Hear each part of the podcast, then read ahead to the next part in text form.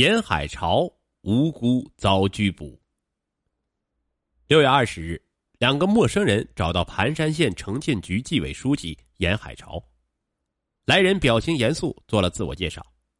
沿海潮才知道他们是东北某市铁路运输检察院的，找他来了解一些情况，并让沿海潮如实交代问题。他们问起了沿海潮在一九九零年任盘锦机务折返段书记时。变卖单位的实车煤的经过，严海潮并没有感到突然，因为在几天前他听人说起过东北某市铁路运输检察院反贪局正在调查折返段段长李立挪用公款一案，他以为这是找他来调查取证，配合调查工作。严海潮原在大虎山机务段盘锦机务折返段任党支部书记。一九九二年中旬才调到盘山县地方工作的。严海潮记得，在他调转前的一九九二年七月，折返段从铁路局统一划拨调配来的十车机车用煤。当时段内储备煤厂超储卸不下来，李立段长找来严海潮等人研究，说要联系一下盘山县燃料公司，将煤卸到他们那里保管一段时间。而这样便出现了保管费用和短途运输费用。研究时，有人提议将这十车煤处理掉，弥补以往其他费用开销造成的欠账。检察院来的那位负责人静静的听完卖煤的经过后，神情极度复杂的说：“严海潮与段长李立，当时任副段长，现在的书记宁发志和值班员杨春文四个人分款两次。”每人私分了一万三千元，共分得五万两千元钱。严海潮听到后感到十分的惊讶，他说：“这不是天方夜谭吗？我上哪儿得到过这笔钱呢？简直莫名其妙。”检察官和蔼的劝说道：“哎，你也不要生气啊，你从铁路调到地方也很不容易，还做了领导工作。如果分过钱，就如实说明。这件事儿时间很长了，是不是忘了？”你好好想一想，如果得到了钱，把钱退回来便可以了。严海潮觉得也有道理，便也冷静下来，仔细回忆了一下。严海潮说起了老婆跟杨文春借钱的经过。严海潮从折返段调出几年后的一天，他的舅舅建冷库来借钱，当时只有严海潮的妻子陈桂菊在家，而手中又没有现钱儿。因为严海潮先是调到石化系统工作，当时单位号召集资搞多种经营，他就拿出了自己的所有积蓄。陈桂菊是个热心肠的人，他不忍心看着老人白跑一趟，要是没有难处的话，哪能轻易跟小辈儿张口？他知道同学杨文春家里比较有钱，就去了他家，说明了原委后，杨文春二话没说，进屋里就给拿了五千元钱的现金。陈桂菊拿过来送给舅舅，以解他的燃眉之急。后来，严海潮又是购买商品房，又因为那笔集资的款额被人骗走未还，杨文春又多次说不着急，所以欠款一直也没有还给杨文春。检察院办案人员将他带到盘山县招待所，宣布了对他的拘传的决定。虽然他拒不在拘传单上签字，但干警还是给他戴上了手铐。让他上了警车，一路疾驰送往东北某市铁路运输检察院。此后的几天，严海潮接受了连续的提审，就是关于那次私卖机车用煤分赃款的事儿。面对着审查人员各种各样的疑问，严海潮实事求是的说明了当时事情的经过，并一再申诉自己并没有分到机车用煤的一分钱。他再三表示。自己要用人格党性来保证，而检察官们认为他的这种态度是消极对抗、拒不承认犯罪的表现。七月九日，经东北某市铁路运输检察院的批准，由东北某市铁路公安处对严海潮执行逮捕，羁押在东北某市铁路公安处看守所。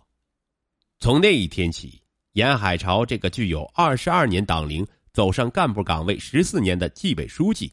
开始了人生旅程最艰难的二百六十二天漫漫的铁窗生涯。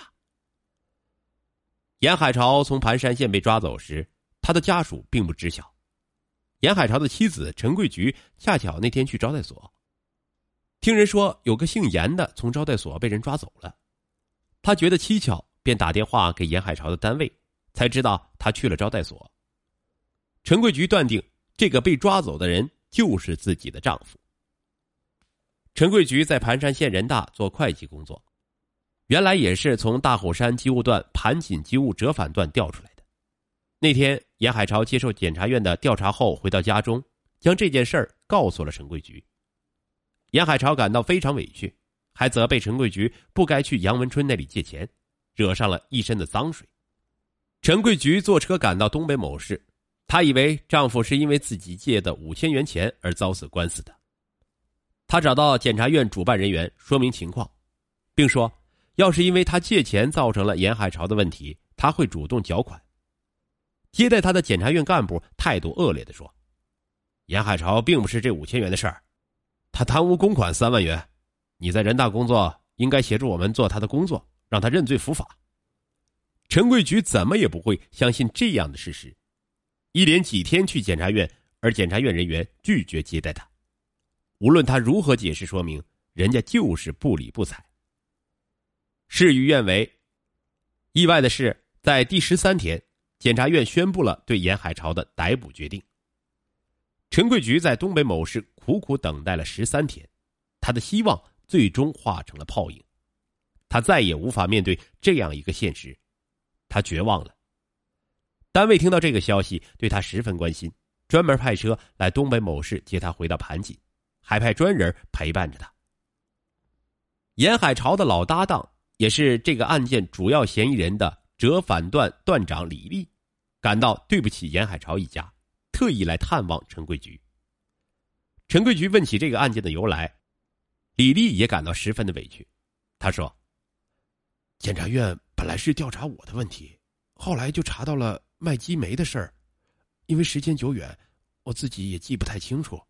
检察院的人说其他人都承认了，还说也有严海潮一份而我的印象中好像没有严海潮啊。但听说。”另外两个人都认证了严海潮，我也出于私心，为了争取好态度，便稀里糊涂的就认证了严海潮分到钱的事实。后来回忆起来，就连我自己也没有分到检察院说的一万三千元，我只得到了六千元。李丽说着，还为陈桂菊算了一笔账，按照那种算法，支出要比入账还多。陈桂菊是又气又恼啊，而李丽的一席话却燃起了他的希望。他更加坚定了严海潮是冤枉的事实。他清楚，能够解救严海潮，说明严海潮无罪的关键是能够拿出有力的证据。